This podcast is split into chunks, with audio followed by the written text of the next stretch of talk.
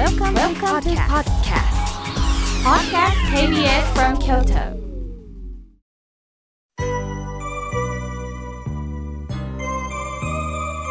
さあここからはたくさんのメッセージをいただきましたので順に紹介させていただきますまずはじめにおはがきをいただきましたえー、バンサーオンサさんありがとうございます妙慶さん電話は普段切っているのであの出ないようにしてるんですけれどもいろいろと税金とかそういろんな役所からのハガキ手紙が増えておりますとのことです。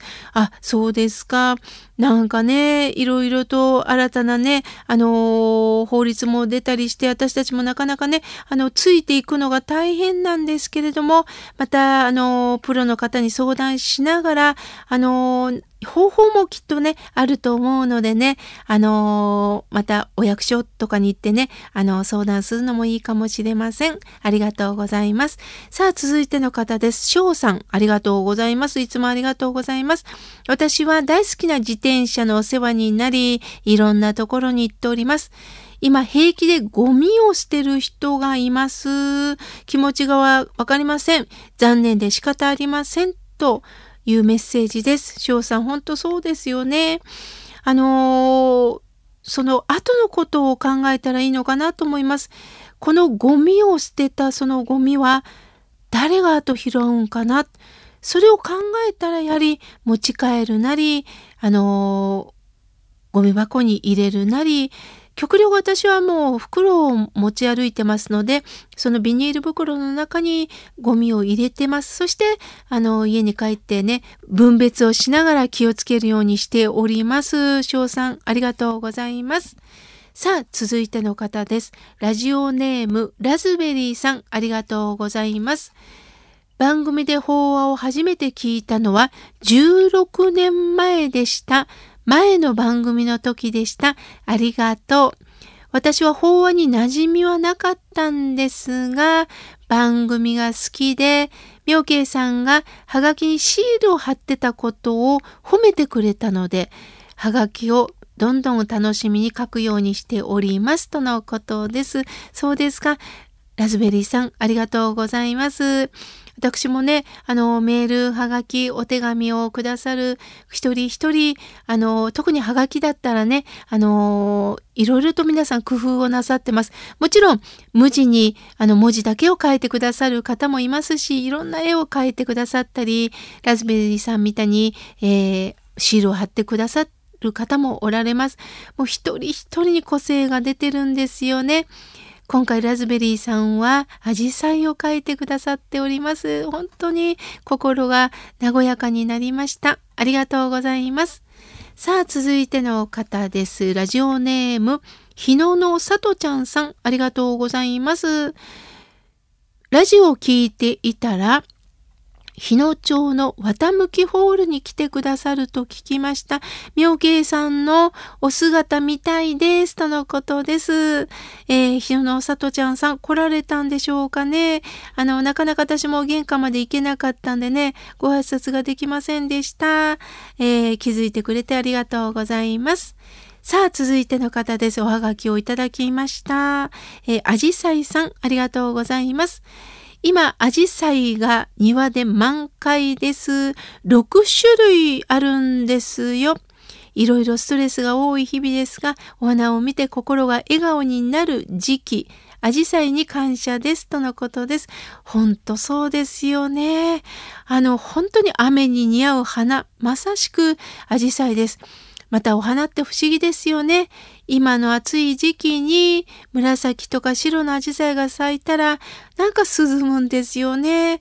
花の色って自然なんですよね。不思議だなと思います。ありがとうございます。さあ、続いての方です。えー、清子さん、ありがとうございます。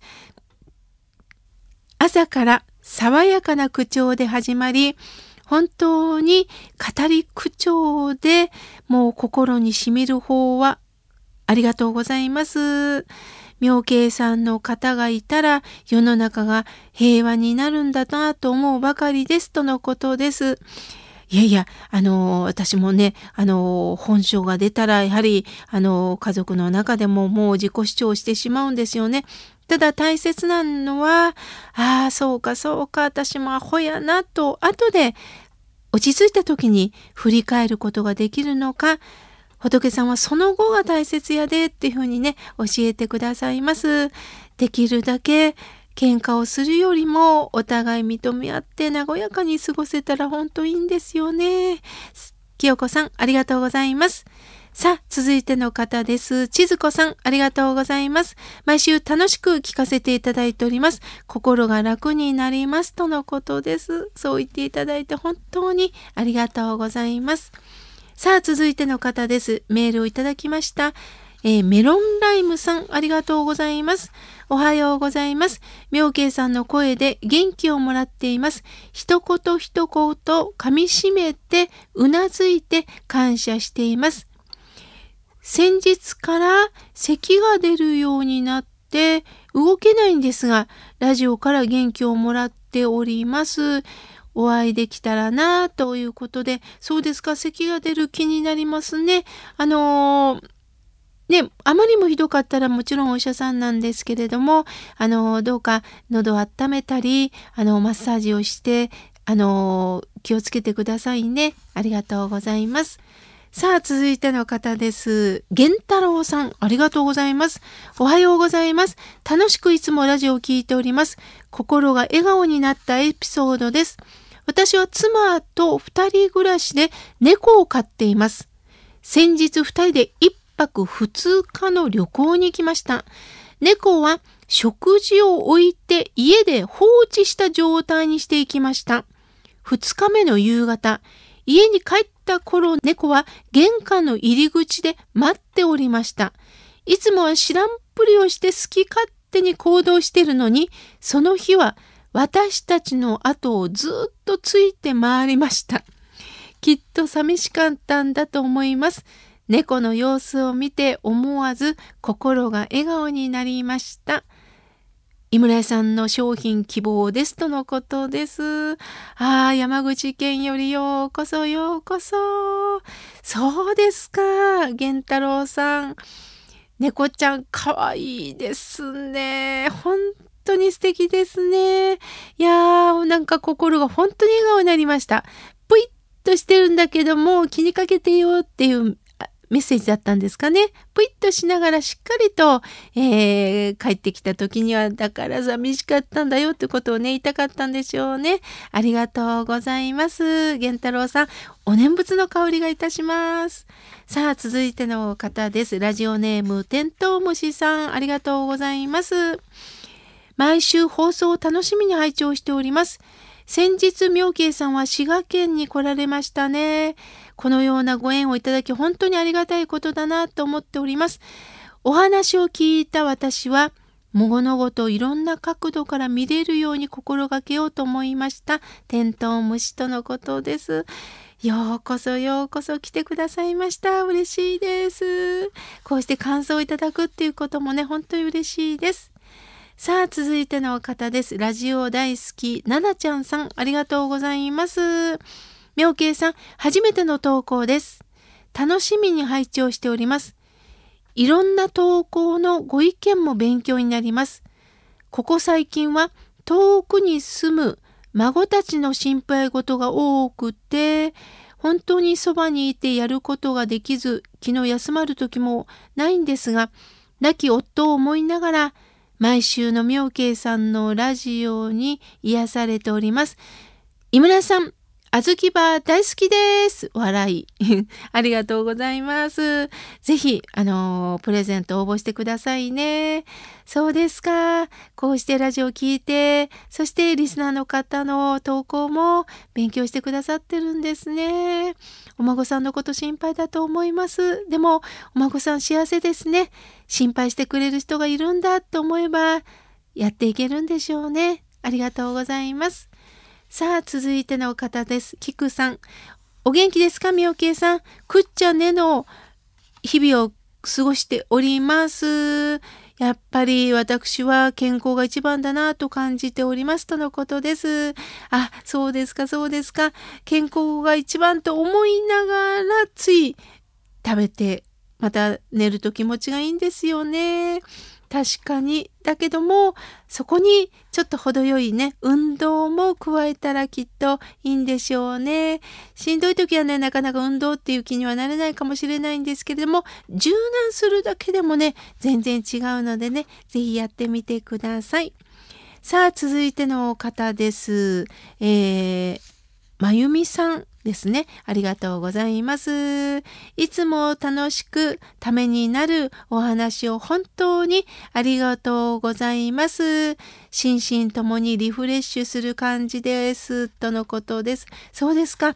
断食をなさってるんですね。なかなかできないですね。また教えてくださいね。さあ、続いての方です。えー、メールが、おさむさんとしときましょうかね。はい。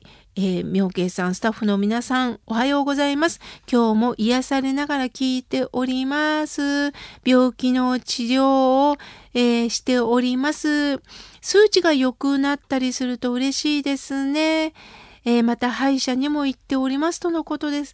そうですか。本当ね、体のメンテナンスって本当に大切ですよね。また、えー、治療をなさってるということでね、病院に行く時にはまたドキドキだと思いますけれども、本当にプロにお任せするという気持ちで、体をね、あのー、ゆったりさせてくださいね。これが一番だと聞いております。メッセージをありがとうございます。さあ、続いての方です。ゆたかさん、ありがとうございます。妙慶さん、スタッフの皆さん、おはようございます。いつも楽しい番組をありがとうございます。体に気をつけて頑張ってください。とのことです。そう言っていただいて本当に嬉しいです。ゆたかさん、ありがとうございます。